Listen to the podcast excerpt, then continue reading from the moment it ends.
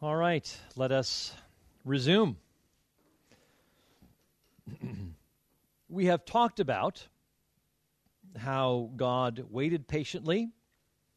God said he would wait until the sins of the Amorites would be filled up. Uh, so God wasn't advocating a, you know, what some people might talk about this, you know, this kind of blind charge ahead, wipe them out sort of mentality. No, it was a, a, a principled, patient judgment that came. Rather than uh, simply rushing ahead, the time had not come. It was not ripe for judgment. And so God waited until the Canaanites had hit a moral, you know, their moral low point, a point of no return, if you will. Now, when those people who say, well, how would you like it if somebody invaded your land? Well, what kind of a land are we talking about in the time of the Canaanites? Now, I'm not saying that the Canaanites were the worst specimens of humanity ever, but we are talking about a fairly degraded state of humanity. We are not talking about people who have a different lifestyle, you know, maybe they say, well, you know, those those people, you know, we don't like tattoos and they're wearing tattoos, and therefore we should go in and, and uh, annihilate them. Or, uh, you know, they're they don't eat kosher foods. They don't circumcise their boys on the eighth day. Let's go in and tear them to shreds. Uh, no, this is, you know, th- look at the kinds of things that God is pointing out. They're engaged in infant sacrifice ritual prostitution that is part of their own worship. That if you engage in sexual encounters with temple prostitutes in these uh, Canaanite religions, you're actually invoking the blessing of. Uh, you know, of, of the, the gods like Baal, uh, that you are, uh, that, that, that your crops are going to be fertile and, uh, and, and you're going to have, uh, you know, your own children and so forth. This is, you know, this was the mindset. This was their theology you, you also had bestiality, you had incest, and it's not surprising that, you know, that, uh, that they were practicing these things because the deities that they worshiped also did these things. They engaged in adulterous relationships. They engaged in incestuous relationships. They engaged in bestiality. So it's not hard to imagine that they're people would uh, engage in these practices as well. Um, you know, I re- uh, I've been to India a, uh, a number of times, and uh, one of the things that has been interesting is that there was a noted rape case a few years ago. Uh, you know, a girl who ended up being killed after being gang raped, and uh, it, it brought about a great protest. And there were some people who, you know, I mean, there's one one person who said, "Well, basically our Hindu deities do it. They rape women, they lust after women, they use women, they strike women. And you know, the, the Hindu theology really is a setup for these kinds of acts. In fact, the person who was writing this newspaper article saying it is shocking to see the rate at which the rape of children, young girls, takes place in our in our society you know, it is just appalling to see this kind of thing. Well, he says, but we have pictures in our homes of Krishna who has taken away the clothing of women while they're bathing so that he can leer at them. And then we, you know, and then our, our boys look at these pictures in our, in our, uh, on our, you know, shri- uh, in our shrines in home, at a home, and they think, oh, this is, this is okay to do. This is fine. This, there's no problem with this. So it, it basically, the theology encourages this, this sort of thing. So again, these are actually criminal acts that we see here. It's not just a difference of lifestyle. And so this is uh, you know, why God is, is bringing uh, judgment uh, against them. Now, we're going to get a little philosophical here. Uh, I'm going to make three distinctions. And I think this is hel- maybe helpful for us as we navigate or negotiate um, the command of driving out the Canaanites.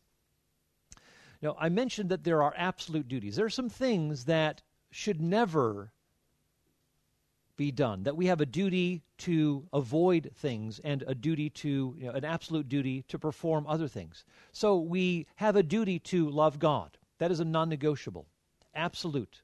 We have a duty to worship God alone and never to engage in idolatry. Again, absolute, uncompromising. So we do have absolute commands in Scripture. Now, we also have in Scripture not only absolute commands like worship God or don't uh, commit idolatry, we also have what, what philosophers call prima facie duties. That is, these are duties that are generally in place, that all things being equal, you attend to them. You know, don't take what doesn't belong to you. Don't deceive. Now, there may be a case where you take something that doesn't belong to you.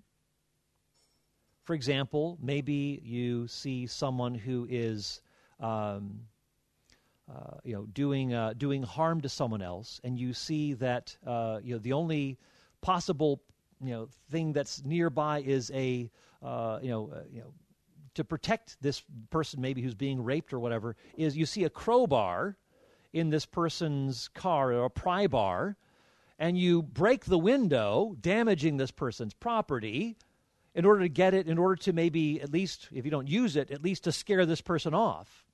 Well, here you've damaged somebody's property. Well, yeah, all things being equal, you don't do that. But in cases of, we might call supreme emergency or significant emergency, you do this. Same thing with deception. Uh, we see this in, you know, some people ask the question, well, what if you're hiding Jews in your basement and the Nazis come to your door? What do you tell them? Well, you tell them, I'm not hiding Jews. You protect innocent human life. Deception would be permissible in this condition because the taking of innocent human life is a greater, you know, you know is a, of greater concern than telling the truth to people who have already forfeited a right to it by their evil intentions. And this is reinforced in Scripture. Deception is permissible in these sorts of conditions. We think of the Hebrew midwives in Exodus chapter 1. We think of Rahab in, uh, in Joshua chapter 2, where she deceives the authorities and sends the spies off in a different direction. We see this, we see God doing this in 1 Samuel chapter 16, where Samuel is going is commanded to anoint a new king. And Samuel says, Well, if Saul hears about it, he's going to kill me. So what does God tell him? He says, Well, if anyone asks you why you're going, tell him that you are going to sacrifice an animal in Bethlehem. That was the real point of his going. But it gave a convenient deception, excuse, in the face of criminal activity, in the case of you know, harm against innocent human life. In fact, we do this sort of a thing today. I mean, I don't know how you do these things in Denmark, but uh, in our in the United States, we'll sometimes have lights with timers on them, so that if we're going to be away on a vacation, you know, our lights will click on at a certain time to make it look like there's someone in the house, uh, even after dark. Now that's deception. But what are you trying to do? You're trying to deter would be criminals from getting ideas about breaking into your house. Again, these sorts of things are morally permissible. We also, you know, I mean, God himself acts deceptively in warfare where he sets an ambush against Israel's enemies. That's deceptive. So we so again, there are prima facie duties in general, don't deceive, but there may be circumstances in you know specific circumstances criminal activity warfare or even light social deception we might say where you you're, playing football you're faking out your opponents trying to score a goal well you're using deception all the time well again we we recognize that as being permissible now in the case of you know what about the case of the killing of the canaanites maybe there is the taking of innocent human life in the process. No, no, it's actually a twofold command. There is the first command is to drive them out. We see that this is the majority of the commands that are given. Drive them out, dispossess them. But kind of the second phase of this is if they stick around, they may be open to them, you know, to being killed. You know, they may open themselves up to being killed. So drive them out, dispossess them, remove them from the land. But if there are people who stick around, well, you know, you are permitted to to kill them. Now, the tendency is in warfare that women and children are not going to stick around. The elderly are not going to stick around in the heat of battle. They're going to be the first ones to flee. Um, but but they will indeed put their lives in harm's way if they stick around. Here they are, this God who has you know who is showing His presence by the pillar of cloud by day and fire by night. This is the God who is commanding them to drive them out. Well, pay attention here. Uh, that's a that's a scary God that the Israelites have. Maybe we should think about this. Let's be, you know, uh, and, and so this is, you know, but but maybe if we think about this, you know, maybe there is a, you know, even though we talk about not taking innocent human life, you know, some of us treat that as absolute. But could there be cases in which taking innocent human life, even though perhaps tragic, or uh, you know, or, or, or, or you know, even devastating, sad, might be morally permissible. Could there be any? Well, let's let's think of a few uh, possibilities. Well, one possibility I think of is a woman who has an ectopic pregnancy. That is, the, the fertilized egg is trapped in the fallopian tube of the woman and does not implant in the uterus.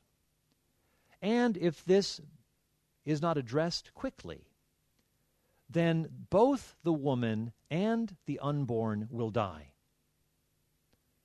So, in order to at least save one life, unfortunately, this abortion must take place. That is the only medical alternative, uh, you know, again, barring a miracle. So, again, we see that it is the taking of innocent human life, unfortunate and tragic as it is, but morally justifiable. What about, say, in a terrorist situation? And I know that you are uh, you have confronted this in your land now. Um, you, as we have been in America, uh, you, have been initiated uh, into the the feeling of, of violation, of uh, of, uh, of, of vulnerability, and but let's say that there is a plane that is hijacked by terrorists and is going to be used to, uh, that the attention is to destroy thousands and thousands of lives through these, you know, flying weapons of mass destruction. Well, the prime minister, king, president, whatever, says, shoot that plane out of the sky. But you might say, but there are innocent men, women, and children on board. I know it's going to mean the taking of innocent human life. But the goal is to try to stop the terrorists. And so, is this morally justifiable? Well, I'd say yes, as tragic as it is, it is morally justifiable. And that, uh, you know, and, and, so what we often take as a, a an absolute non negotiable, really in a wide array of ethical schools and philosophy, even though they take the general prohibition not to take innocent life, that there may actually be overriding circumstances in which it is morally permissible or justifiable to do so, again, as tragic as that is. Could it be the case that maybe in this situation of divine commands, surrounded by signs and wonders, given the corruption of the Canaanites, that maybe the you know if innocent life is taken in these warfare situations that it would be morally justifiable. Some people say, well, no, it, it cannot be because, you know, how could a good God command that? Well, I think what we maybe we should flip that around and say we have, I think, clear indication that God does command this. And again, whether children are there or not, I mean, they, they typically would flee, but if there are children or, or women around, they make themselves vulnerable. Um, what then, you know, you know, maybe what we ought to do is think if a good God commands this, then he would have a morally sufficient reason for doing so. You know, after all, isn't God in the very best position to make this kind of a judgment, to issue this kind of a command?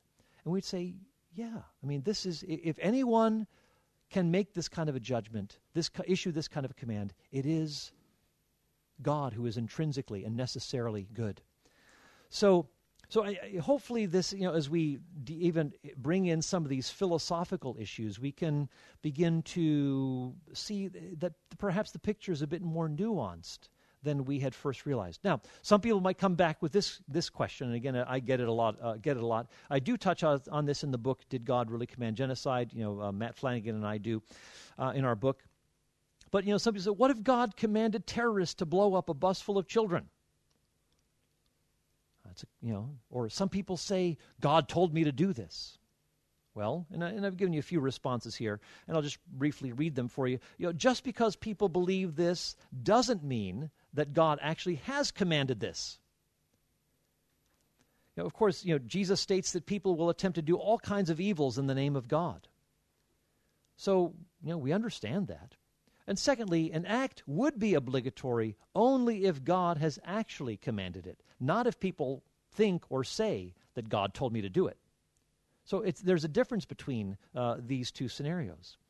And thirdly, uh, it would be right only if a rationally, rational, fully informed, loving, just being, uh, you know, did command this. And blowing up buses, you know, with children, it would be morally obligatory only if a good God, intrinsically good, just, rational, all-knowing, and so forth, would command this. And I think, in general, you know, we would have very strong reason for resisting this, uh, you know, this, uh, this way of thinking.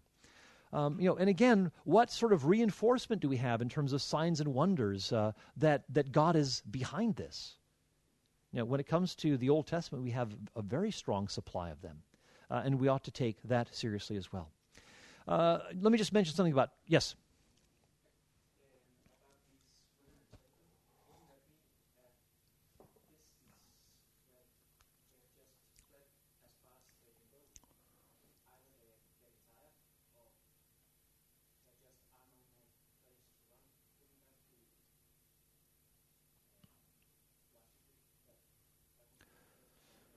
Yeah, I mean, well, I mean, I, I think that the, the, the, the, general tendency is is that if you know, again, you know, you know, there are you know there there certainly is the um, mention of you know women and children, um, and you know I'm I'm not saying that this is completely ruled out, but I, am just speaking of the general tendency that there is, um, you know. But but again, uh, we're, we, you know, I think getting back to the more basic command that if God commands it, then he would have a morally justifiable reason for doing so. Kind of like you know, with Achan.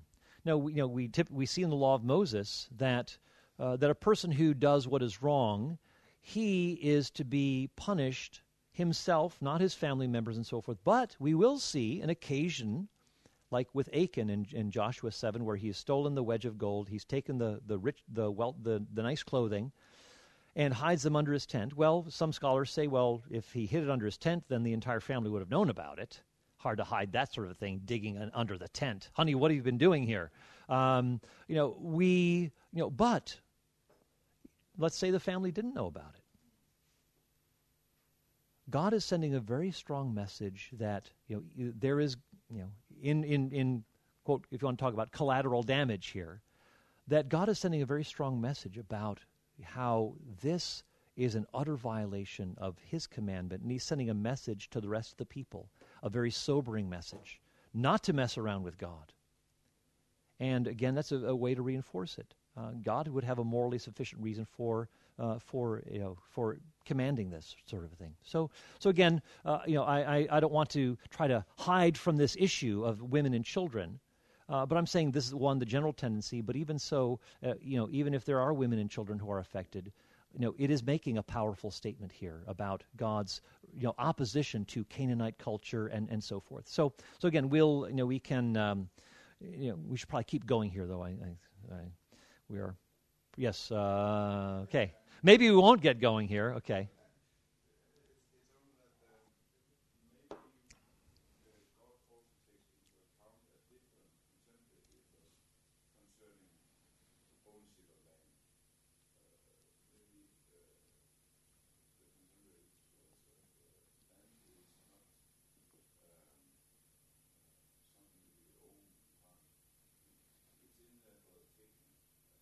Yeah.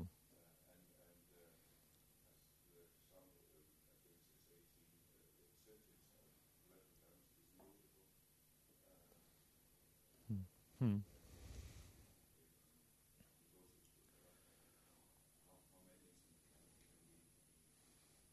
Salvage. Yeah, yeah, yeah, yeah, yeah. No, you know, I, I, I, I appreciate the point, and and you know, l- let me just say something about the land itself. Maybe I just jump in while you while you mention that.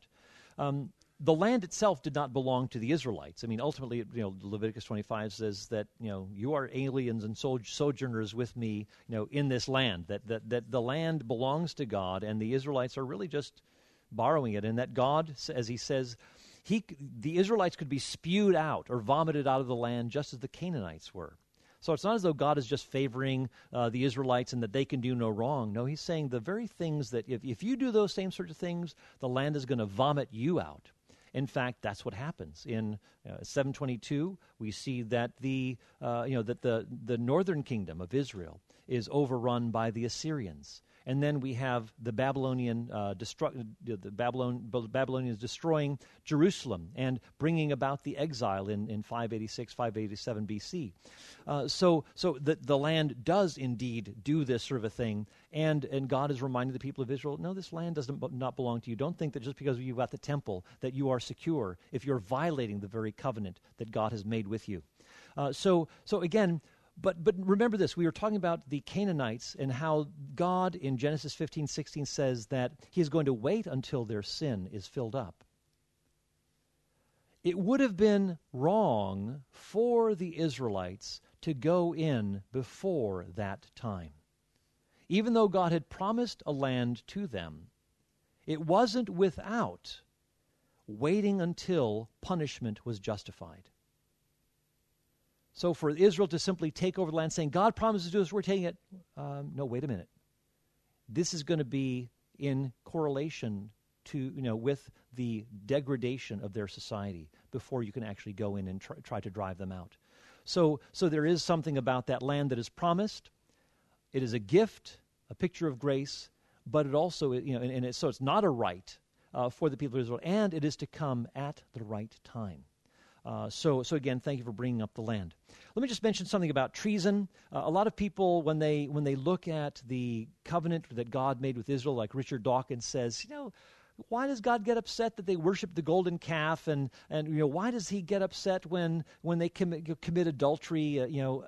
Uh, you know, at, at Baal Peor in uh, you know in Numbers 25. No, this this is just a petty God who, no, God is entering into a covenant with a people and to engage in sexual immorality, to engage in idolatry, is to actually act in a treasonous way. That is, it undermines the very identity and mission of the people of Israel. So, to engage in this activity compromises the very reason that God calls them into existence to be a blessing to the nations you know, and so when somebody is acting, you know, he's he's spying for the, you know, for the Soviets during the Cold War, you know, against America, or you know, John Walker Lindh who goes off to Afghanistan to fight against American troops there. This is treasonous activity. This is serious business. These are people, you know, from within who are actually actually undermining the integrity of a nation and it should be taken seriously. And this is really what we have when the when the Israelites are uh, engaging in this kind of uh, violation. Also, you know, we, I touched on the uh, divine, con, you know, the the, the openness that God has toward the Canaanites. That uh, that's primarily their religion that He is uh, wanting to uh, destroy, and this is what we see in Deuteronomy seven: destroy their pillars, destroy their altars, uh, you know, and so forth. Get rid of these things. Don't intermarry with them, to, so you'll you'll compromise your own religious integrity. But we also see that God is not against the Canaanites themselves, because we do see that God is very much directing salvation toward the Canaanites. And, and, and I've given you some text there from Psalm 87, from Zechariah 9, uh, even Matthew 15, where Jesus meets up with a Canaanite woman. And salvation, rescue, healing, uh, you know, uh, you know, uh, exorcism, you know, come to her. She is one who receives the blessing of the Messiah. And this is exactly what God intended. That you know, we read about this in uh, you know in, in uh, Zechariah nine. That even the Jebusite, the one who used to inhabit the region around Jerusalem. Even those will be part of the people of God at one point. So there is no ethnic hostility here. In fact, if you put a Canaanite and an Israelite next to each other, you wouldn't be able to tell the difference based on how they dressed, based on how they spoke. They looked identical. Some people say, well, maybe their houses were a little bit different. But, you know, when you look at their, you know, they're, they're fundamentally the same grouping of people in terms of appearance.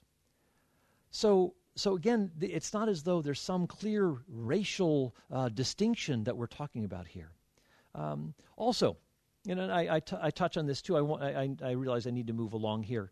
Um, but I, I, do mention in point number 14 that um, even modern day definitions of genocide, say from the you know, trials uh, of you know, Slobodan Milosevic and others you know, in, in, in The Hague and so forth, that these are, uh, you know, that even the definitions of genocide that are used today cannot properly be applied to what is going on in the biblical text. And so, uh, uh, Matt Flannagan and I, we spend an entire chapter talking about this very thing and looking at modern day court cases or human rights cases uh, regarding the former Yugoslavia, where a lot of t- times people will throw out this term, you know, oh, that's genocide, that's genocide. Well, well, actually, as we look more closely at the text and at, at these legal rulings, uh, these are not, these do not uh, come under the uh, the definition of genocide. But but let me move on here because I, I, realize we need to um, try to uh, tackle some of these texts directly. Um, uh, as I said before, let's look at those warfare texts. Let, you know, as I said before, driving them out is the primary command, the first directive that was given. Uh, and what is interesting, too, is that in driving out the Canaanites from their land, this was something that was to create a certain theological instability because there was a certain triad uh, between the Israelites, and I guess I'll use the board here uh, at least once, you know, the teacher's got to use the board at least once, where you have this certain triad of the deity of the people and the people themselves and then the land. So, and there's this intrinsic connection between them that is part of ancient Near Eastern religion. What's kind of interesting is that God, you know, Yahweh, is doing battle in Egypt on kind of on Egyptian soil and showing himself to be superior in Egypt.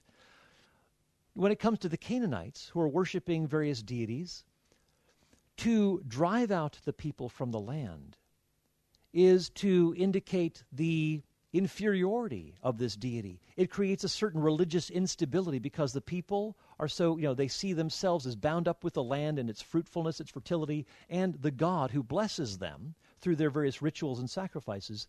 And so this triad then becomes destabilized as the people are driven out. And so that's why you have this kind of a directive to drive them uh, out of the land.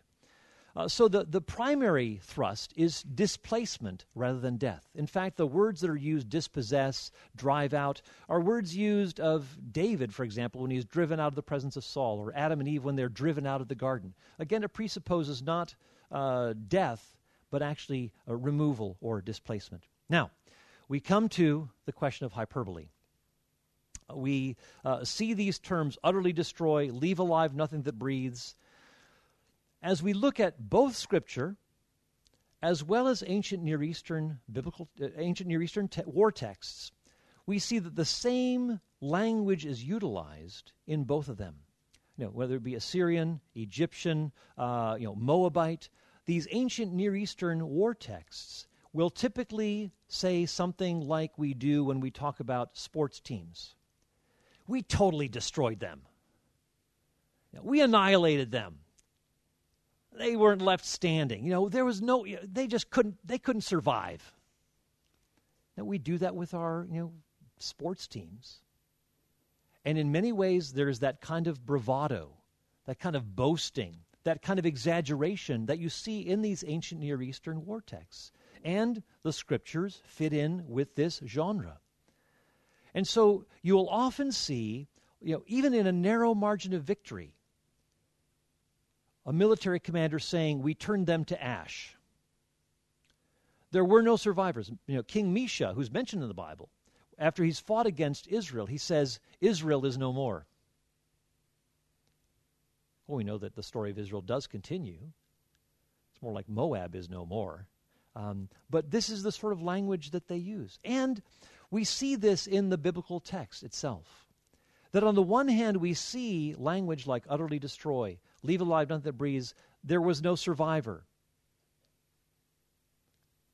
And then we read that after on close examination, no, actually, there are survivors. In fact, there are plenty of people there. You get the impression from reading Joshua, you know, uh, that the land had rest on all sides. Sounds good. No more enemies, no more fighting, and so forth. And then we get to the end of Joshua, and it says, there are a lot of nations you still need to drive out in chapter 23. But what about this? And even as you read some of these texts, you will see that we utterly destroyed them. And then you read, oh, but there are still people that they needed to drive out. And, and so you see this constant tension. In fact, read Judges 1 and 2, where you have again, kind of more, you know, less the war text, um, ex- you know, kind of exaggerated language, which is the more realistic historical description, saying they could not drive out the Jebusites, they, they could not drive out, you know, all of these people. They are deeply entrenched. So you have within the scriptures mention of plenty of survivors, people who are entrenched, not moving, they're stuck there, and language of utter destruction, no, no, no survivors. Again, this fits precisely with what we see in the ancient Near Eastern war texts. Now, some you know, I was on a had a debate with uh, one, um, you know, the head of the Br- British, uh, the London uh, Humanist Society, Bert Bacharach. You can listen to it on uh, YouTube. Um, but uh, he, he, he, he is one who is saying, well, how can the scripture be more clear when it says, we utterly destroyed them, we left alive nothing that breathed? I said, well, the problem here is, is that you're only looking at one side. Yes, if you only look at the, we utterly destroyed them, it sounds like everybody was utterly destroyed. But how do you deal with the survivors? Why is it you're only focusing on we, we left alive, nothing that breathed, and and you know they could not drive them out? You totally ignore. I said, this is, you know, I said, what I'm trying to do is encourage you to look more closely at the biblical text, not to gloss over things in the biblical text. Look more closely, and you'll see. And, I, have given this this chart that uh, that highlights this, uh, you know, one after another. And I, I, could have added more.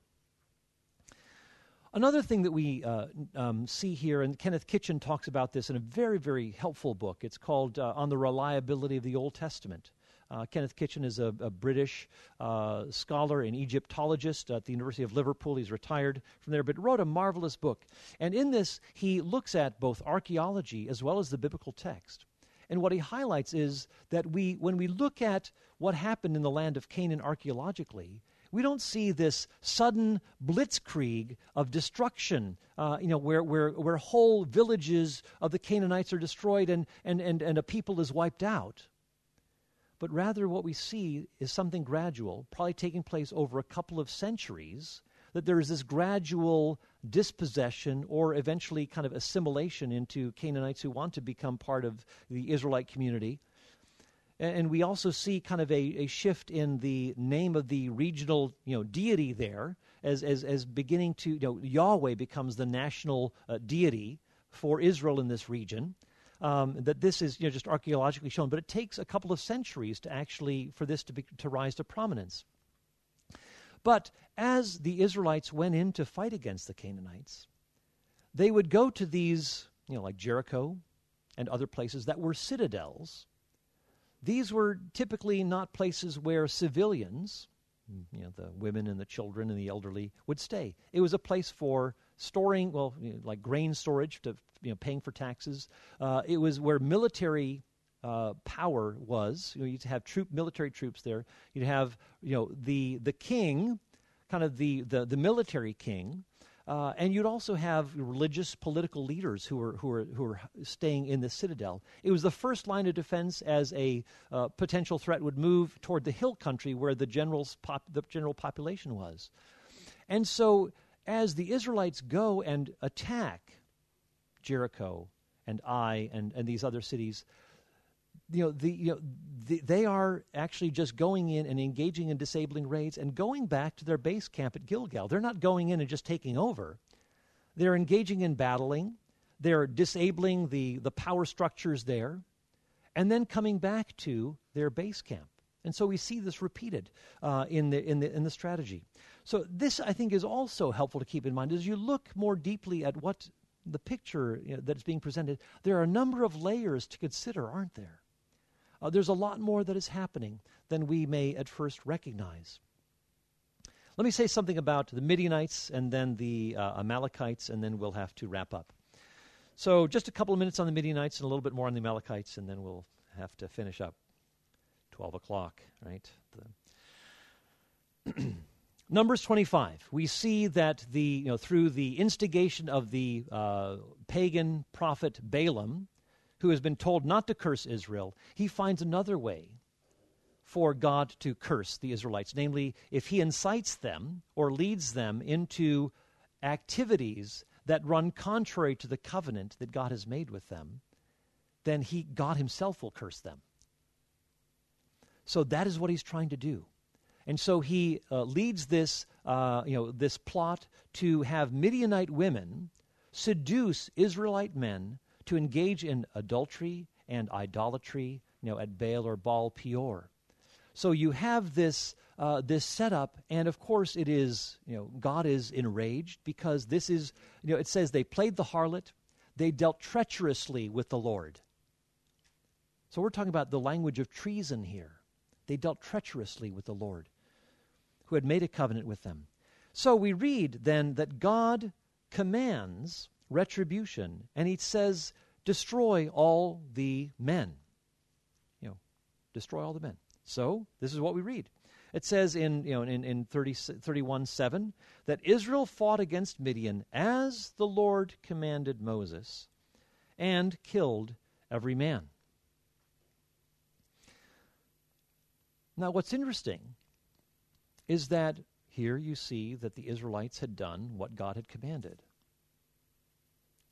Now, we wonder, well, why didn't God command the, the, this to happen to the women, too? I mean, you had some women who were involved, but, you know, God just says, no, no, no, destroy, kill every, every uh, adult male, every man. They do that. Then Moses tacks on something, and you know there are a number of biblical scholars who say this doesn't seem to really be God's command, but it seems to be Moses' reaction, maybe out of rage that you know, you know women were involved, you kill them, and every you know every uh, you know every uh, you know male child. Now we don't we actually don't see this happening. Moses just commands it. We don't actually see this uh, this carried out.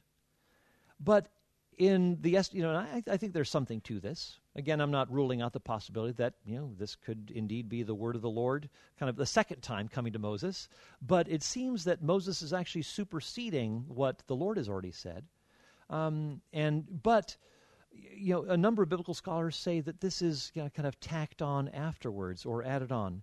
But but again regardless even if we take this as the case we have, again, another instance of this exaggerated language that is being used of utter destruction. And then we read in Judges chapter 6, again, you know, reasonably short time later, we see that the Midianites are invading the Israelite uh, you know, you know, territory. And it says the Midianite armies are too numerous to count, including their camels. Now, again, if we take Deuter- uh, Numbers 31 at, at, you know kind of a, at face value or at uh, just kind of in a literal way, where in the world are you going to get this massive army that is too numerous to count? It seems like we have some of that same kind of hyperbole or exaggeration taking place here. Let me move on, if I may, and we'll try to do what we can to f- squeeze in questions. I, I'm kind of afraid we may not. But let me just go on to the Amalekites here. The Amalekites had been long-standing enemies, a nomadic people, long-standing enemies of the uh, of the Israelites. Attacked them. We read about this in Exodus 17. Attacked them after they had come through the waters of the Red Sea on dry ground. And they continue in their attacks on the Israelites. In fact, we even read later on during the time of Esther, there is the offspring, you know, the distant relative or, you know, the descendant of King Agag, Haman the Agagite, an Amalekite, who is now trying to bring about the eradication of the Jews in the, under the Persian Empire. And of course, Esther intervenes and so forth. But so we see there's a long, you know, again, is almost a thousand years of Amalekite hostility toward Israel. So here we have it again. First, before we get to chapter 15, look to chapter 14, verse 48, where we see that the Amalekites had plundered the Israelites. So they're the instigators. So it's not as though God is saying, oh, just go and nail those Amalekites. I mean, there had been this hostility. And we also need to remember, too, that if a nation, uh, you know, uh, chapter, you know, we talked about this, uh, Isaiah, 8, uh, sorry, Jeremiah 18, where if a nation turns from its wickedness, then God will relent in bringing judgment. So the same could be, you know, the same would be true of the Amalekites. But they continue, they persist in their wickedness. In fact, King Agag is described as one who was wicked. He, he made many women childless. Uh, that we read about that um, later on in the chapter. So, anyway, God commands Saul to utterly destroy everything men, children, animals. Uh, well, is this literal? Well, what is, what is interesting to note is that the battle takes place in a citadel, in a fortress city. It's not as though you're going to, you know, you've got the, the, these Kenites or Kenites who are also in this place, and Saul says, to them, No, we don't have any issue with you. Just go. We don't want to make war with you. Our issue is with the Amalekites who've just raided us. So, in all likelihood, you're not going to have women and children hanging around here. Older people, too. This is the scene of a battle, this city in, in chapter 15, verse 5. And then, they, as they win this battle, uh, you know, there's a scattering, and so Saul is chasing them down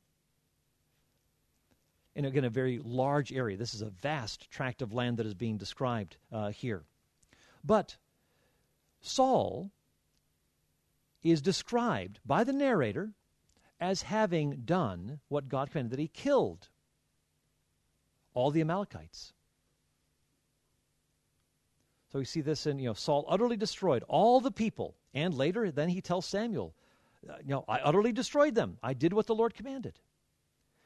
And then the rest of the discussion then becomes a matter of, well, what about the animals? And so we have a long going dialogue with, uh, you know, about these animals. Um, also, you know, again, so we see that this is, you know, we, you know, we, we keep reading, though, and again, keep reading the same book 1 Samuel 27, 1 Samuel 30. David himself engages in a raid you know, engages in a battle against the Amalekites. 400 of them escape. So we've got, again, uh, another battle taking place, uh, again, in this vast field of, uh, of battle, same proportions as, uh, as described under Saul. So we've got this, again, massive army, it seems. You know, 400 of them escape, uh, you know, and, uh, and so we read about this. So even though it looks like everything, everyone's been destroyed in 1 Samuel 15, we see that there are plenty more at the end of the book. Interestingly, two more minutes, sorry. God utterly destroys. You know, he uses this language himself of utterly destroying Judah. He promises he will utterly destroy them. Gen- Gen- Jeremiah 25 9. The same language of utter destruction is now applied to the, Ju- the southern kingdom of Judah under Babylon. Well, you keep reading to the end of Jeremiah, and you, you clearly see that they're not annihilated. But what you do see is that militarily, politically, religiously, economically, it is broken. They are, you know, they, they, there's, there, it has just been wrecked. But that is utter destruction, even though there are plenty of people who survive. So, so again, this brings me to this point. You know, Moses in Deuteronomy 7, in Deuteronomy 20, says, utterly destroy them, leave alive nothing that breathes. And we read in the book of Joshua that Joshua did all that Moses commanded. But yet, in the book of Joshua, we see plenty of people who have survived.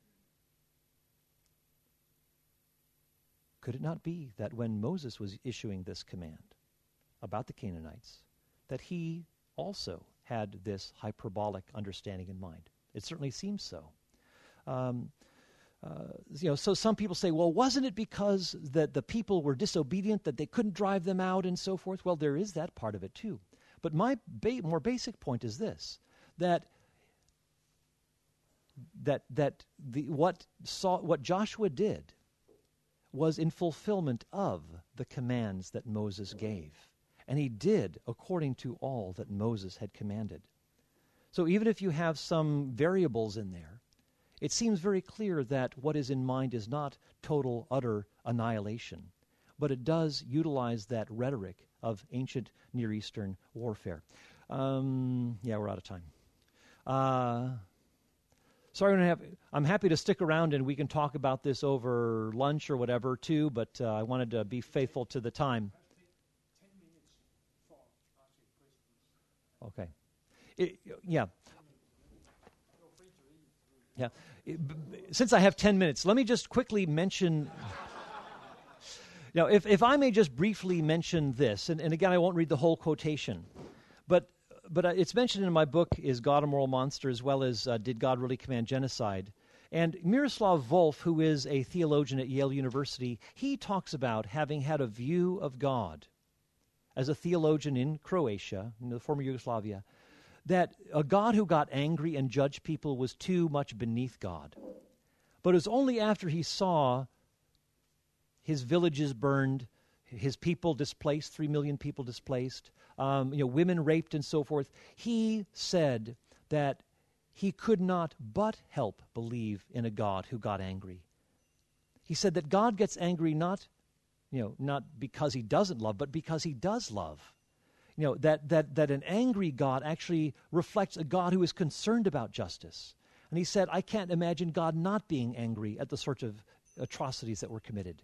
So, so again, I think it's very helpful to keep that perspective in mind. That it's very easy to talk about, you know, in the, you know, in the ivory tower. Oh, isn't that terrible? Look at that God. Well, when you go into the battlefield, when you go into, you see these atrocities. You want God to act. You want God to bring justice. You want God to be angry. And if you don't have a God that gets angry, there's, there's something inferior about that deity. Okay, yes, Daniel.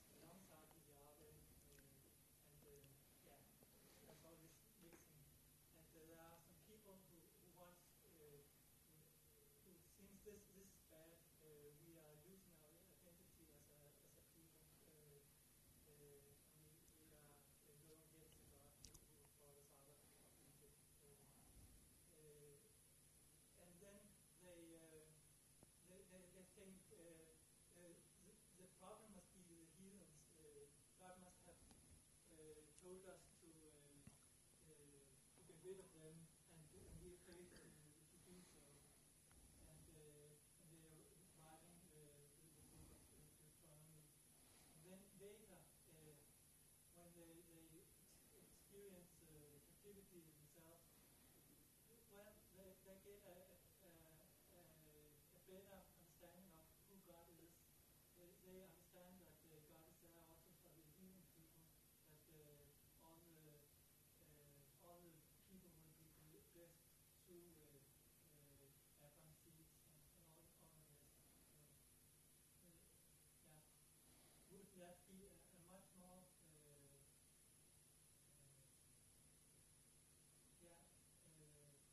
much more morally satisfying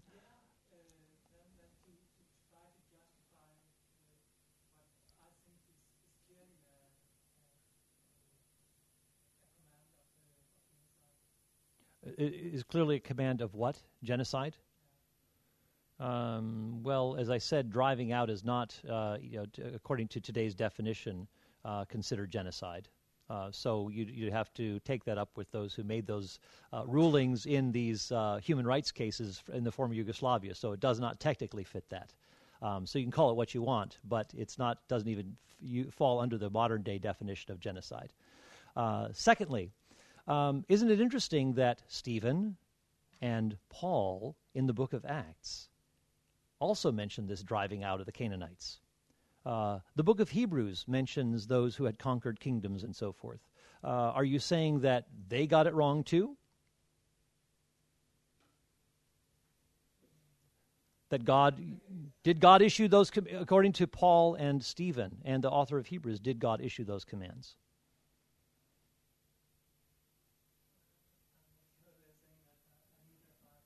Yeah. Well, okay. Um, you know, it, it, does talk very, you know, matter of factly, and I gave that quotation of John Goldingay, uh, who said that there's no, you know, that that they don't blink at this sort of a thing in the New Testament.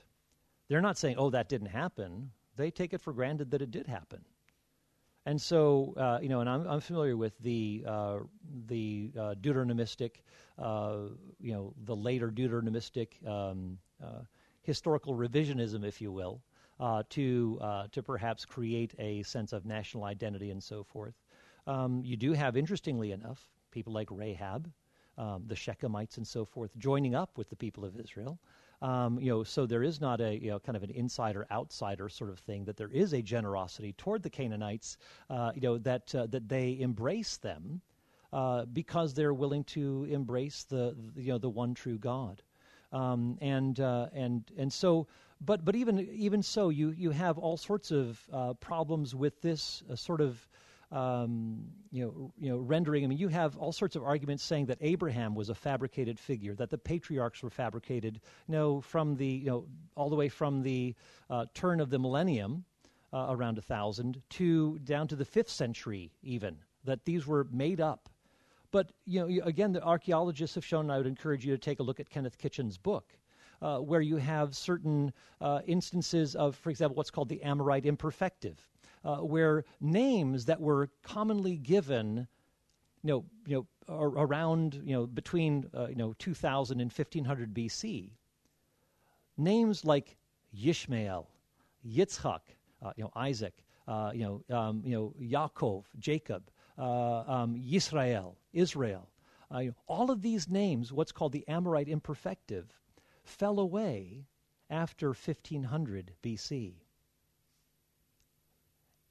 Would, does it make better sense to say that this reflects the period, uh, you know, before, uh, you know, uh, you know, you know, during the time of the patriarchs, or that this was fabricated later when people were not so uh, clear on, you know, the, you know, the, the timing of when these names were given? The same thing can be said about the, the prices of slaves. You know, and Kenneth Kitchen talks about this. You know, you have Joseph, for example, who is sold you know, as a slave for, you know, for 20 shekels of silver, which again fits the period of time. We have Assyrian documents that show that during this time, you know, uh, uh, you know uh, we have, you know, we have, you know, indicators like the 17th, 18th century BC. We have slaves who are sold for precisely that amount. Then, as you get later on to, say, the time of King Hezekiah, you you have around 50 shekels for a slave which again is is is uh, is indicated in uh, you know I think Ashurbanipal's um, uh, you know you know or Sargon's um, uh, um, annals where the same price is utilized. So we see it in, in the Bible. We see that also in um, you know in in the secular chronicles, and then we get to uh, to um, the Persian Empire, and now it's down. Now it's up to around ninety shekels of silver. So if we say that, oh, these, these, were, these patriarchal narratives were just made up, again, part of that national identity sort of thing, if they're just made up after the Babylonian captivity or something, how is it that the shekels are just right?